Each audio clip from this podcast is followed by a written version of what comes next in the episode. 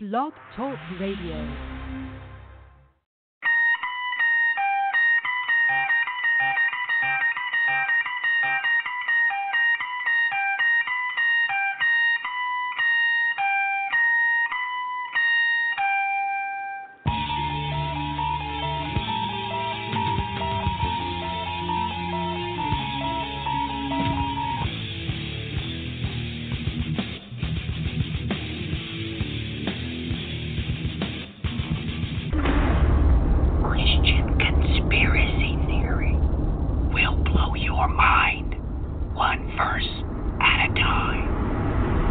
Welcome, ladies and gentlemen. Welcome to the program. We are your hosts, Aaron and Matthew Miller. It's good to be with you again as we cover the arrest. This is part two of Actus Reus.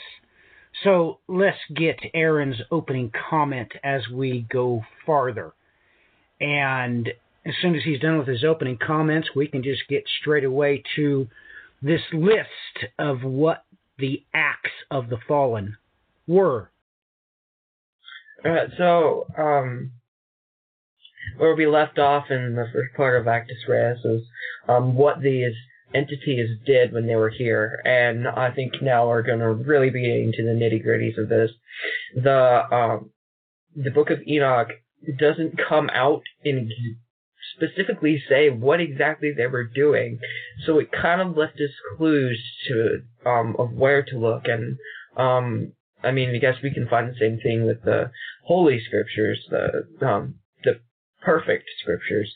Is that um, is that i with this issue, it is it is very vague, and I think um, it's really open, really open to our debates and interpretation, and um, I, but I think Enoch was trying to um, kind of show what was evident, uh, what through evidence in his text of what they actually did, and and it so it's it's giving us the resources where to look. So um, so we have a so I cropped in a bunch of different um, instances in the Book of Enoch, and we're about so we'll be going over them. And uh, back to you. All right. Well, the one verse that we covered in the first installment of this was just absolutely off the charts. Uh, what was being inferred there in the text, absolutely amazing. And now that people can take an actual look at this once they have your translation in hand, they just need to uh, brace for themselves, and the contents, everything that we're going on over here is in Enoch chapter eight. Uh, we we're going to talk about, oh my God, uh, all of the things that they were doing. So, Aaron, let's get into it. Well, um, I think we before we go into chapter eight, um, we were working on um chapter seven in the previous episode, and I think um, it's really important to mention uh, 7 verse 5 because um, we left off speaking about possible genetic engineering going on. So um, we go, so I'll read 7 5 off the top. And they began to sin against the birds and the beasts and the reptiles and the fish, and to devour each other's flesh and drink the blood. This is speaking of the not the fallen themselves, but their giant sons. And um, as you can see, um, I'm not sure if we t- touched on this in Mens Rea, but it seems evident that these angels themselves weren't really engaging in a lot of these things. They were just teaching people how to do them, and specifically their sons. And we know how in the new, how in the Old Testament, the giants are called the Rephaim, uh, which means in Hebrew, the healers. And if everything that we touched on in the last broad, broadcast is true, that they were teaching them these things, that um, they were teaching them pharmaceuticals and such, they wanted these their sons to be healers. But if they also taught them this root cutting, then genetic engineering is um, really very clear here. And um, with this sinning against the birds and the beasts and the reptiles and the fish. What what are your comments there? Well, I have always stated this that when you look at the just their sheer size, this comes down to a matter of calories per day. What would it take to actually be able to feed these giants? Now, this verse right here, it brings it right out. Ladies and gentlemen, you, you really have to come to grips with this, and uh, this goes hand in hand with their waste. You just don't understand the quantity uh, of waste you would be dealing with. But, of course, the, the prime thing you have to deal with is the calories themselves. You have to get enough calories. This verse states very plainly that they were uh, committing sins of bestiality and creating their own chimeras that had um, obviously angelic roots, and we know uh, dealing with the Ten Commandments, the rule of the fourth generation. So that seed would have been tainted for four generations out. But when the rubber really hits the road, you're talking about uh, how much calories would be in one brontosaurus. Let's just go to the big scale. Because no one understand this. Even one of these giants at three stories tall. Ladies and gentlemen, do the math. Just do the math. What about fresh water sources, ladies and gentlemen? In order for them to be sustained, it was just not possible without somehow getting a larger food source because literally in three days' time they could devour a hundred head of cattle with no way to replenish that food source. And quickly, uh, they would not only uh, not able to be sustained, but the human population would not be able to be sustained. In this dual problem, because, ladies and gentlemen, let's just talk about the bladder a humanoid, three stories tall, would have a bladder the size of most swimming pools. Do you have any idea how quickly they could foul the fertile fields? It would get ugly, and it would get ugly in short order. They would be forced, due to hunger they would be driven to that point where they would just grab cows and eat them, not taking the time to get the blood out of them. They would become ravenous. This would make them psychopathic, uncontrollable. It also says here that they even ate each other. Right. They it even drove them to fighting over food sources to the point that when they slew their brothers, they would eat their brothers. So, ladies and gentlemen, uh, you need to understand that you and I can waste away when we starve. What makes you think an entity that is half angel is able to waste away? No, they would be driven to ravenous states uh, with this hunger. And this ties into other apocryphal books talking along those lines that now that they are in a spirit form, what we call demons, they are forever hungry. Would you like to elaborate on that text for just a minute, Aaron? Because you and I have talked about that privately before. On what becomes to this, of these spirits, um, well, that's in chapter 15 of Enoch here, and I think we better read the whole thing in one shot. Very good. Go right ahead. All right. Um, so it, it begins with God speaking to Enoch, and he says, and it says, and he answered and said to me, O man of truth, O man who is the scribe of truth, he whose voice I have heard, Do not fear, Enoch, man of truth and scribe of truth. Come here and hear my voice. Depart and say to those who sent you, You should be praying for man, and not men for you. Because of this, you have abandoned the high, holy, and eternal heaven, and have slept with women, and have defiled yourselves with the daughters of men, and have taken for yourselves wives as the sons of earth do, and have conceived for yourselves children, and your sons are earthborn.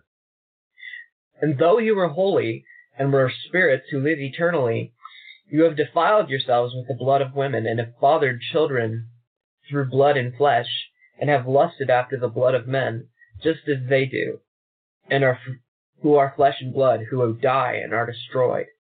Because of this I gave them females, that they might impregnate them and bear for them children in this way, so that all their ways might not cease upon the earth. But you were once spirits who lived eternally, and would not die throughout all the generations of the world.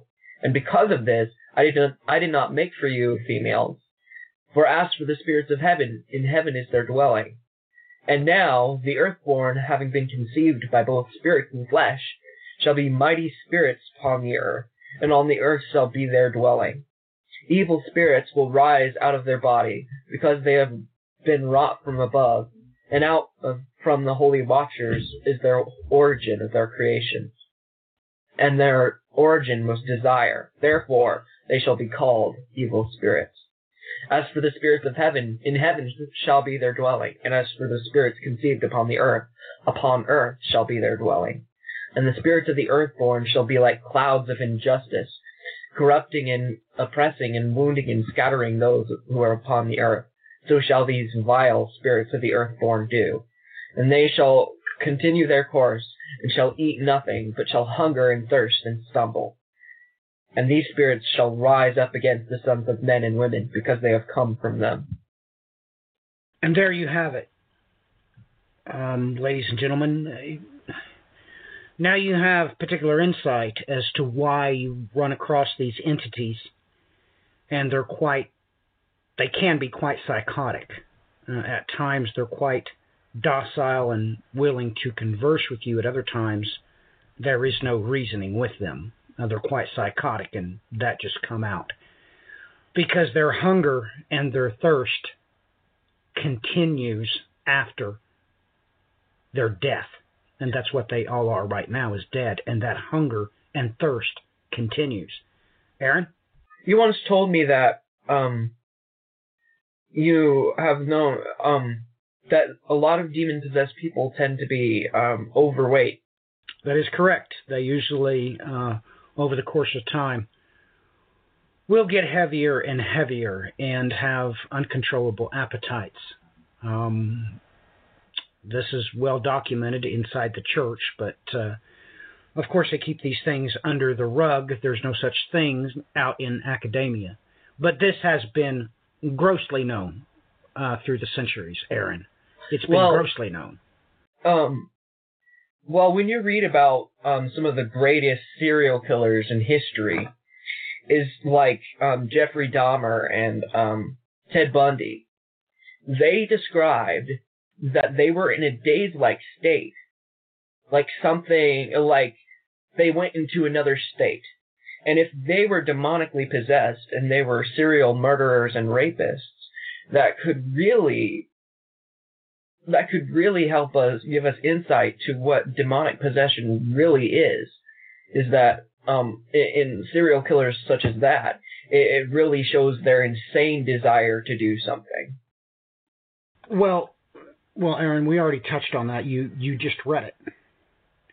Uh, because you have to understand everything that, that God stated. Uh, he was very clear in this discourse uh, directed at the angels. Uh, you just have to realize everything that that he said and put it into its proper context.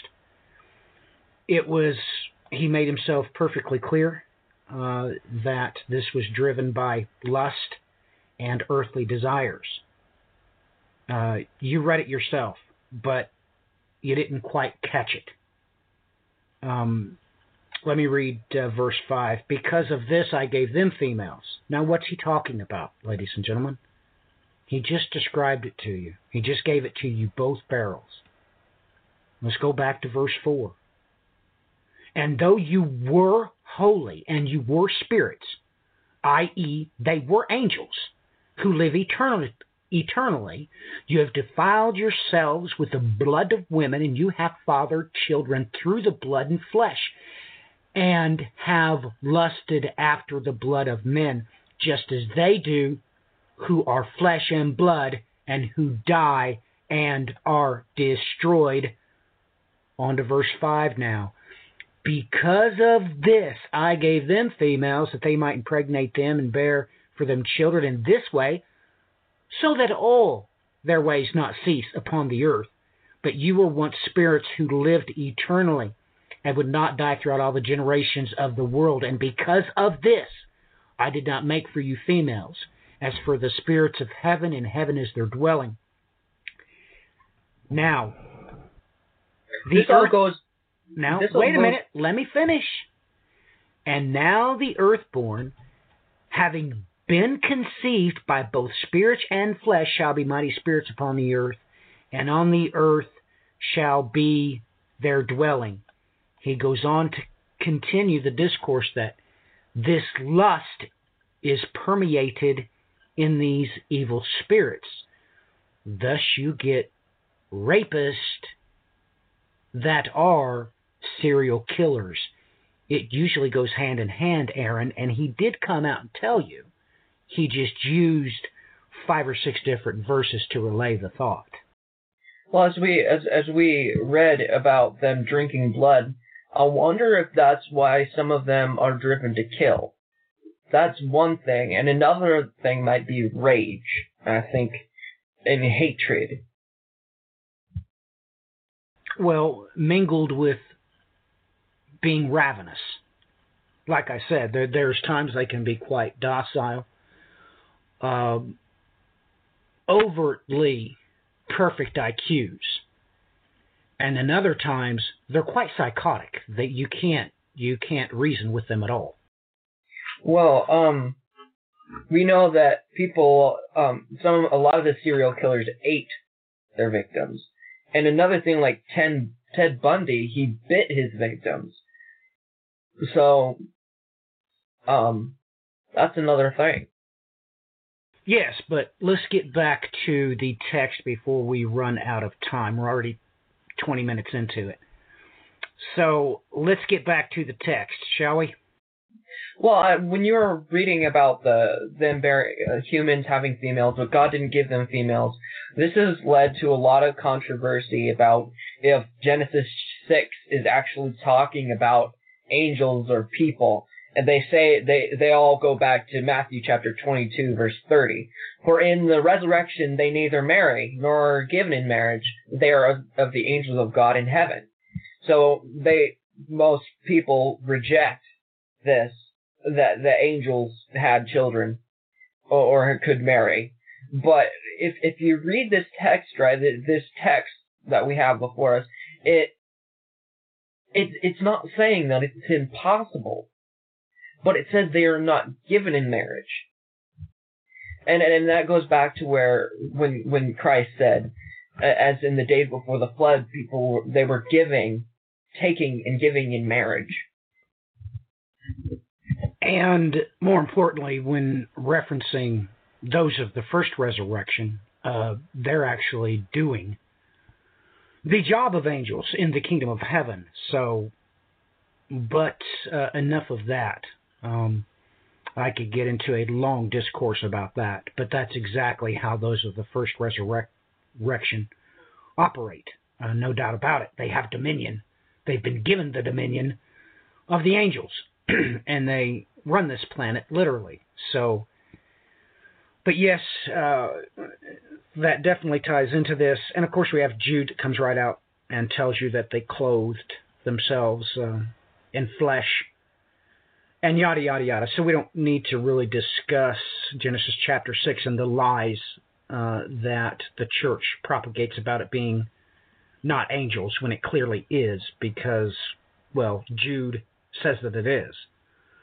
Um, they committed the sin uh, exactly, uh, giving you the perfect representation of what happened in Sodom and Gomorrah. They they found a catch twenty two. Instead of taking the women in marriage, they allowed the women to rape them. That's that's why the entire townsfolk in Genesis 18 and 19, every man, woman, and child wanted to rape those angels to produce these earthborn on their behalf.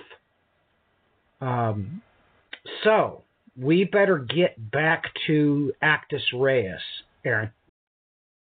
All right, so as, as we really get into what they were doing, what did they want? What were they really? Uh, and um, so um, before I get any further, um, in uh, Enoch chapter six verses uh, Enoch chapter nine verses six and ten, um, the archangels, when bringing their petition to God, they um explain what Azazel has done, and it says, "You see what Azazel has done, who has taught all ways of unrighteousness upon the earth, and it has revealed the, the eternal secrets of heaven, so that enough of it has become known to man. And Semyaza, who has given the authority to rule to who has given the authority to him to rule with him, being together. And they have gone forth to the daughters of the men of the earth, and they have slept with them, and have defiled themselves, and have revealed to them all kinds of sin and the women have conceived titans, by which by which has all the earth been filled with blood and sin. And now, behold, the dying souls are crying out and pleading into the gates of heaven, and their groaning ascends, and are not able to stop because of the presence of, of lawlessness being upon being committed upon the earth. So, um, notice the key words here. Okay, it says first they taught all ways of unrighteousness, have return, uh, revealed the eternal secrets. Then it says, they went to the daughters of men, slept with them, and defiled themselves, and have revealed to them all kinds of sin. But I, I think this is the most important word in chap in verse 10. It says, it calls it lawlessness. And I think um, I'm, I'm going to move on to chapter 16, verse 3, and it says, Say to them, You were once in heaven, and no mystery was not re- was not revealed to you, and the mystery from God was made n- known to you. So you have shown this to the women in your hard-heartedness, and though and through this mystery, and the females and the men have multiplied the evil upon the earth. And when we go to um, chapter 8, uh, we really get to what these angels were really doing, what they were really teaching. And um, I'm just going to go ahead and read the whole chapter, and I, and I hope something really sticks out to you. And I've alluded to it in other broadcasts.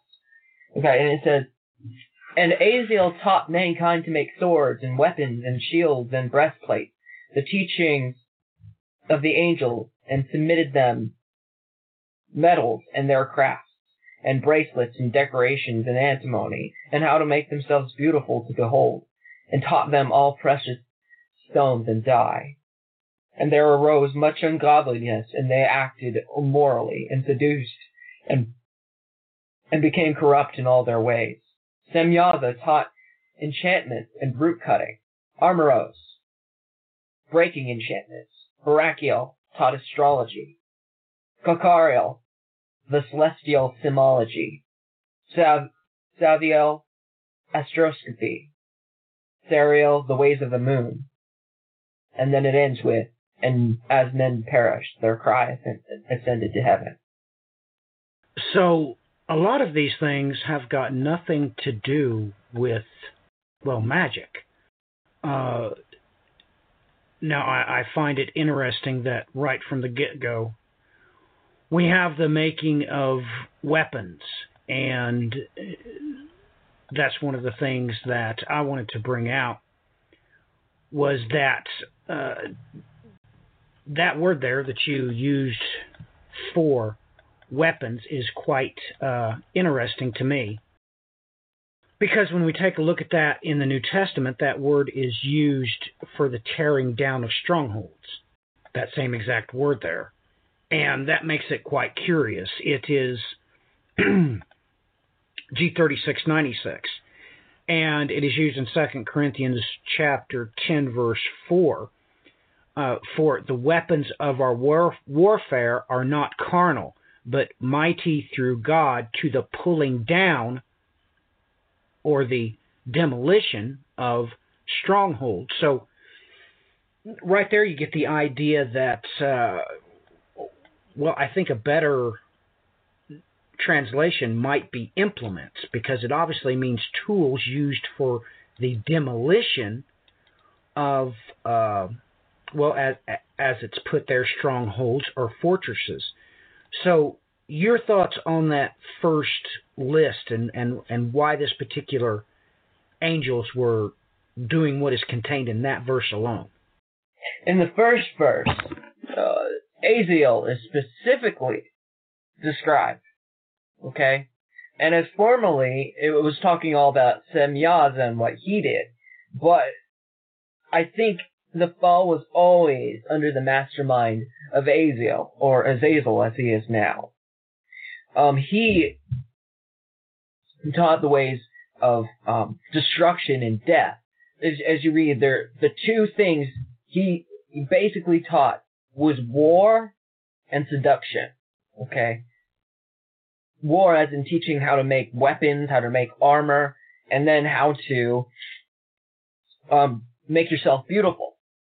Okay, and um, that's something that really sticks out about this Azazel character. As you, but then when you move on to the next one, that have some a lot more simple things, like teaching enchantments and root cutting, taught astrology, semiology, and on and on.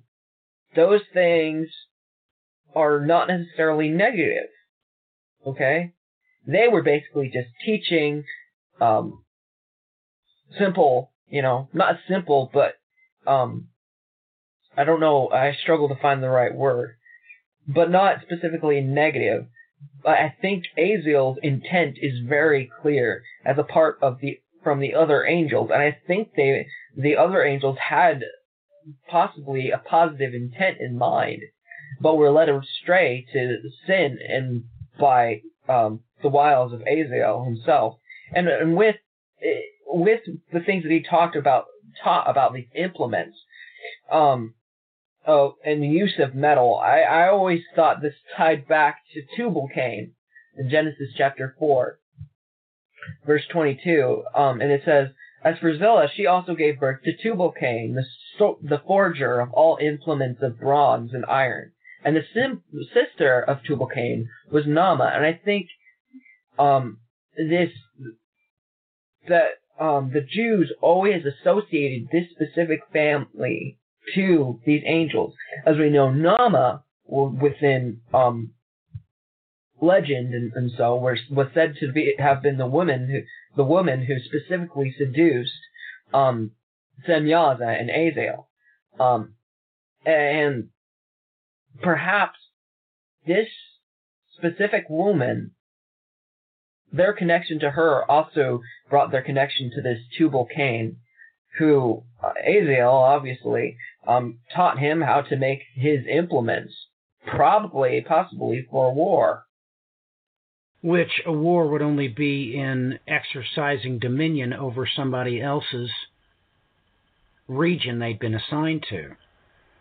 So, you know, this this brings up the other list that seems to be well, as you pointed out, not necessarily bad. Let's take a look at verse 5. Now, that particular verse, unfortunately, comes up in Isaiah 47 again, and we just talked about that on the last program. Uh, the simple fact that this is talking about, you know, uh, the virgin daughter of Babylon. And here we have this word for uh, let's see here. You translated it astrology. Uh, it's right here in Isaiah chapter 47, verse 13. Thou art wearied in the multitude of thy counsels. Let thy astrologers and stargazers, the monthly procrastinators, stand up and save thee from these things that shall come upon thee. So here we have a targeted verse against exactly what these particular angels were teaching. And that's enough to blow you away when you look at the text itself. Now, uh, I find that rather interesting uh, that they were teaching uh, these things, and is this how they were going to plan their warfare? I.e., they would know uh, what particular season to do it in and when that would be permitted. Um, and where did you find? Uh, did you find any other links to scripture with this particular list? Because I find it pretty. I find it pretty important that we have here almost three right in a row. We have astrology, celestial symbology, and astro um, astroscopy, I guess. Um, and I want you to talk a little bit about that because I'm not quite sure what that is. And then verse 8, the ways of the moon. So, do you think they were teaching uh, the best time to plan their warfare?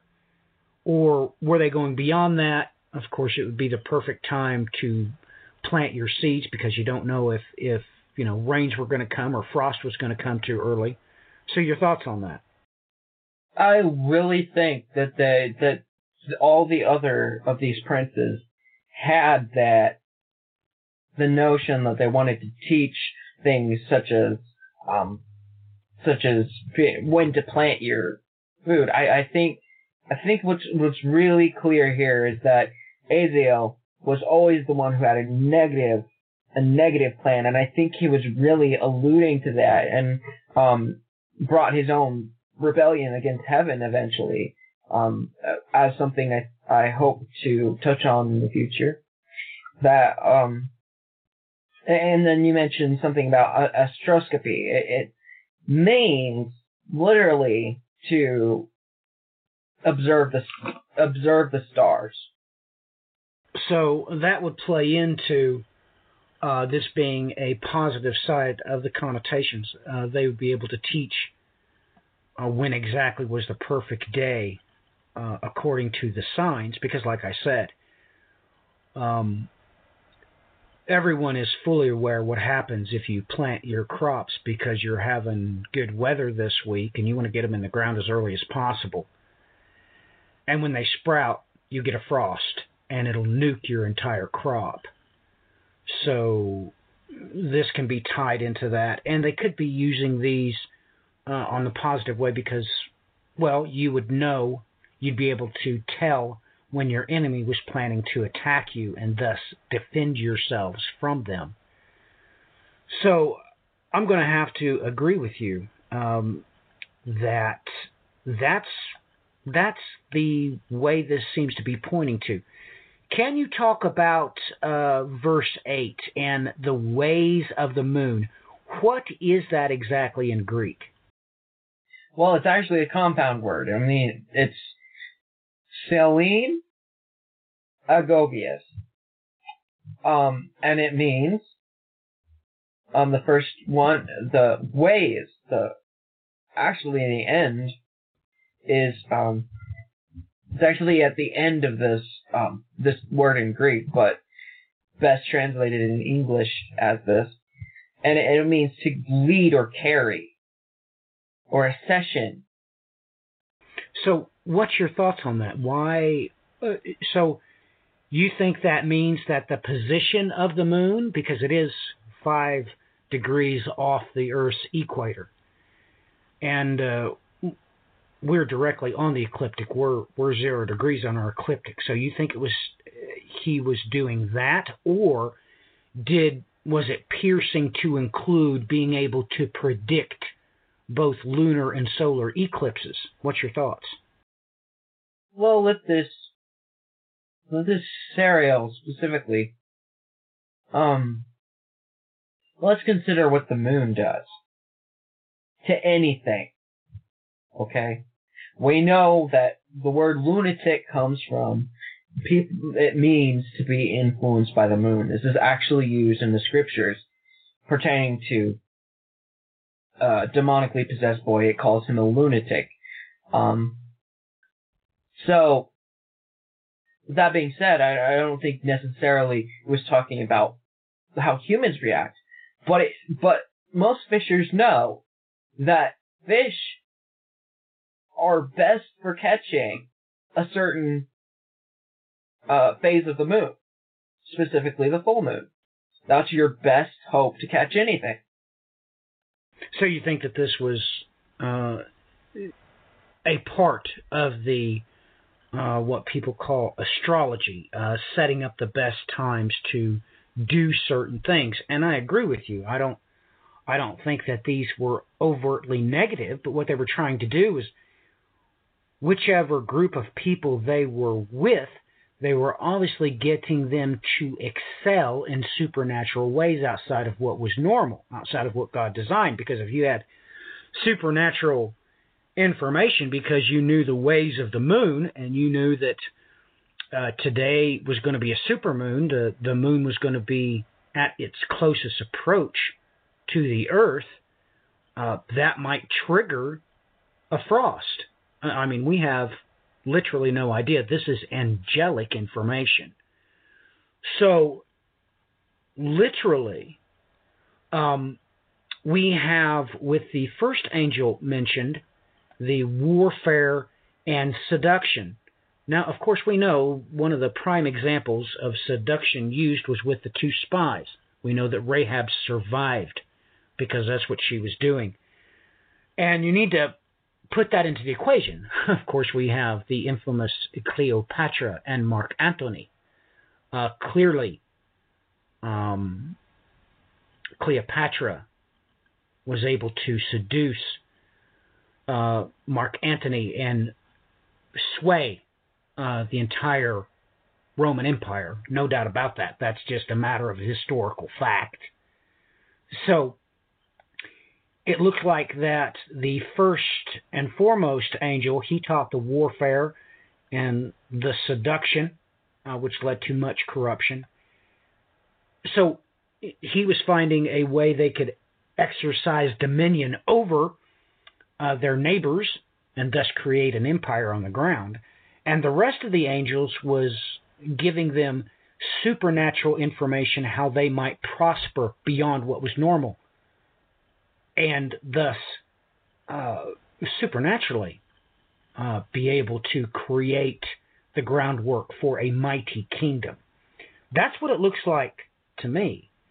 And I find it very interesting that we did talk about this enchantments in the last episode and the simple fact that this is, well, its root is ode and can mean chant. But why don't you talk about verse 4? Because that angel, he taught to break them. What's your thoughts on that? What's your what's your feelings on that?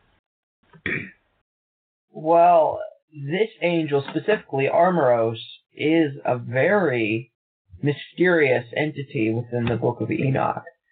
Um, as you can see in in um in chapter six, his name is in the Greek, his name is spelled Ereros, and then in the in the um, Aramaic uh, fragments of the Book of Enoch, it says Hermoni, as in uh, Hermon, the Mount Mount Hermon, where these angels descended. But outside of this text, there's another Greek text of this. I don't know if um, it, it says uh, it's um the fragments of Georgius Syncellus in his Chronographia. And um, it's spe- he spells it this way in a very peculiar manner. He spells it Pharmeros. And I always, it always just shocked me.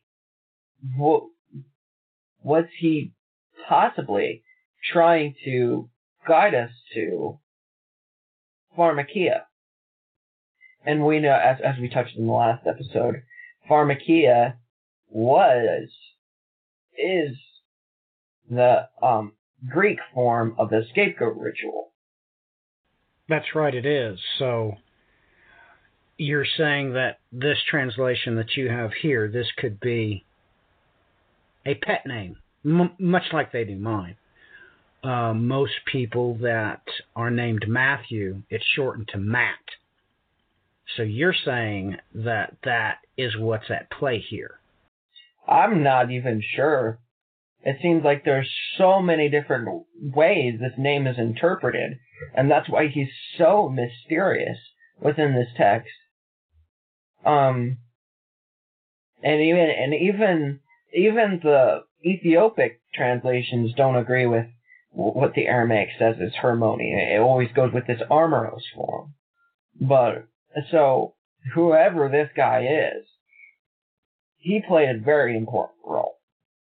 And he says here that he broke the enchantment. Semyaza, the um, who was originally the highest leader, says that he taught he taught enchantment and how to uh, and, and this root cutting. So he taught how to do this, but this Armro taught how to break those enchantments. So as to um, like if somebody cursed you, he could undo it. He could undo that curse. Which, boy, that throws everything into uh, into confusion, don't it? Because uh, the church teaches that you can't curse somebody. Um, that just throws everything right out the window. Uh, let's talk about verse 6 for a minute. Uh, celestial symbology, uh, this word that you have here translated, is in the Bible, and more importantly, it's in the New Testament, no less than three verses. Um, Mark chapter 16, verse 20, and they went forth and preached everywhere, and the Lord working with them and confirming the word with signs following. Amen. It actually includes the word amen. Uh, John chapter 2, verse 11, this beginning of miracles did Jesus in Cana of Galilee and manifested forth his glory, and his disciples believed on him. Romans chapter 15 and verse 19. Through mighty signs and wonders by the power of the Spirit of God, so that from Jerusalem and round about into Iconium I have fully preached the gospel of Christ. Your your thoughts on this particular word here and uh, your translation of it. Well, semiology. I, I added celestial here, okay, because this angel specifically is uh, Kokariel. Um, this is actually a degraded form of Kokabia. It should be Kokabiel. Um, and Kokabiel goes straight to Isaiah chapter 14, where it says, I will raise my throne above the stars of God. That is um, Isaiah chapter 14, verse 13. If you look into the Hebrew text, it takes the name apart into Kokabi El, but his name is literally here. Okay, I will read the verse. Um, I'll actually read the entire part um, here, specifically talking about this of this fall. Okay, verses uh, 12 to uh, 14. Okay, and it says, "Oh, you have how you have fallen from heaven, oh, O Halel, son of the dawn. You have cut down, been cut down to the earth. You who have weakened the nations." You said in your heart, I will ascend to heaven, I will raise my throne above the stars of God, and I will sit on the mount of assembly in the recesses of the north. I will ascend above the heights of the clouds, and will make myself like the Most High. So, with all these things in consideration, this uh, this uh, claim that this this angel, this Halel, who I believed is who I believe is Azael and Azazel, the same entity all in one. Um, he, where he's making this proclamation that he that he ambitiously wants to take it uh, take up a, a place in heaven. But before we go there, I want to touch on what you said. Why why why you think I translated it into celestial semiology? No, um, I I I put celestial in italics because that word is not present. But the name of Kokabel means the star of God. So that's why I believe it means that's the semiology he was talking about. And it's it's pretty obvious from that word uh, G forty six forty nine. That's exactly what he was talking about. So I completely agree with you. I just wanted uh, your clarification on that. That it takes looking into the text completely in order to come up with some of your translation here. You have to know the etymology, the roots of the word, as you've exemplified here twice. So let's let's read this last verse. And as men perished, now Aaron, it's saying that because they taught all of these things, men was perishing. And like I said, this to me has everything to do with providing men supernatural ways to exercise dominion over their neighbors. Literally, what you have these angels doing is trying to create a, well, for a better use, a type of chosen people. These people that they uh, took up residence with much like in Sodom and Gomorrah before God nuked it. These angels had came uh, to a particular group of people so that they could exercise dominion over their neighbors, thus creating a chosen people. Well, yes, and um, as we touched in a later in a um, former broadcast, we talked about how these how that maybe they wanted these the, their children, these uh, Nephilim, to be their messiahs. And um, who was Jesus Christ? That he was the King of the Jews. He was the king. That's he will have his throne in Jerusalem, and we know that God's people are specifically is the Israelites. So, um, uh, with all that being said, what if these angels want what what is a Messiah without his people? Exactly. I agree. And you know what what catches my attention in the next chapter is the reason why uh, well God got involved. Uh, and I take note uh, who it was. Um, the of course, they call them the four major angels, but it says that they uh, stooped down, and from heaven they saw much blood shed upon the earth. Now, it's here, it wasn't from heaven, but when they stooped down, they saw, and then it said they heard the cries of the earth has reached the gates of heaven. And it says, verse 3 the souls of men plead, saying, Bring our accusation before the Most High. This was the triggering event.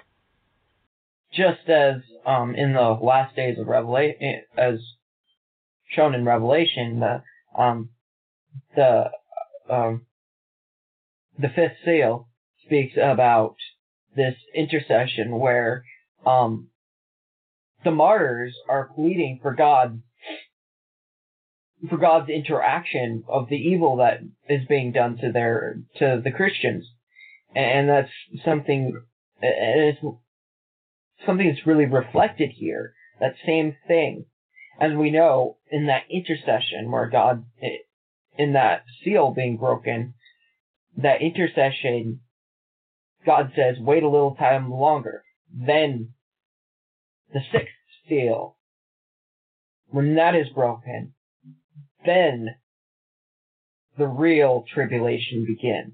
That's when God steps in. And we know that's exactly what happened in this case. Yes, exactly. He stepped in and took care of it with the flood. Now, the whole problem there being is God promised not to do it with the flood again, which is truly the reason why. Oh my goodness, Aaron, it's going to get ugly in the tribulation. It's going to get ugly. Um, but uh, I thought it pertinent that we bring that out, that that is exactly what happens with the fifth seal event. Uh, there is a cry uh, that goes out, and it's answered by God Himself. So, Aaron, your your closing comments on what it was they taught and the reason for them teaching these particular things, because they could have taught anything, but yet it seems to me their goal was to set up residence with a particular kingdom here. Um, at that time, it would have been tribes, but they were trying to instigate empires. They were going to take residence up with a certain particular group of people, give them supernatural knowledge so that they would get supernatural increase with crops and and if plague uh, struck uh, they would be able to be healed, uh, whereas the neighboring uh, peoples, the neighboring countries, not be able to do so. And then they would have their children operate as these messiahs. So literally, they were trying to create from the ground up, hence the term earthborn, from the ground up, a chosen people. I find that absolutely off the charts. Do you agree uh, with the way I see it or not? What's what's your view of it? Yes, I agree that that, that um that it it was a dominion thing. Um, they they wanted to they wanted to make themselves gods. They wanted to make their children demigods, and um, this ended up turning into war and eventually destruction. So, um, because, well, as we, as we also touched in a former broadcast, that they, there, if there is one, if there's more than one Messiah, there's going to be a battle of these false Messiahs over each other. Because, it comes right down to it, who is the Messiah? There was indefinitely going to be war. This is, this is war that is literally shown in in um most, if not all, other religions where in other religions and mythologies where aim where different gods are fighting against each other. This is specifically shown in uh, Greek mythology, where these where their gods keep fighting over each other. Okay, because if you become godless, it's only a, you only have so much power, you know. So, um, if you have one so-called god contending against the other, there's only going to be war and battle ensuing. So, yeah, that would be interesting if each of these angels had taken up residence in different places and they were planning on hopscotching. But I understand exactly what you're talking about. Uh, you know, let's say uh, when the Assyrians uh, conquered Babylon, uh, they were absorbed, and they also conquered the Chaldeans. And here you have these. Now, let me make myself clear. We know that the Chaldeans had specific, uh, shall we say, preternormal information of the heavens. I mean, that's where we get all of our constellations, point blank. And we know that the Babylonians had their particular strong points. So, but we know that that could not continue. Eventually, these these subportions of any empire begin to war with each other. That's inevitable. But before that was permitted, they were not even permitted to create this empire, and God brought it down with the flood. But that's exactly what Satan allows them to do when he puts his hands behind his back and passes over his authority to the scapegoat. This is exactly what they're and you see that right from the get go. They make everybody line up and take their mark. And we have at long last a one world order with these monsters as the heads. And literally all the people will well they'll get what they want, won't they, Aaron? They'll get what they want. I mean, it's really what they want. So uh, this magnifies the verses in the Bible talking about, you know, those who go after uh, uh signs and wonders. They're going to get their signs and wonders all right, full throttle, uh, with no abating. And these monsters are going to do with them whatever they want. And they just cannot understand you know, just like the children of Israel when they cried out for a king, give us a king, give us a king, give us a king. God said, All right, I'll give you a king. He'll even stand a head above the rest, and I'll take him and shove him down your throat, and you'll wish you never had a king. So it's chilling to think that all of these things are literally direct directly pointing to what it's really going to be like during the tribulation. So, Aaron, your closing comments and your goodbyes, please. Well, once again, if any of you have questions about um, verses we we failed to um, uh, cite, um, please ask us about it, and we'll get those for you if we ever miss anything. Okay. Um. So yeah, God bless. Uh, next time. Christian Conspiracy Theory, signing off.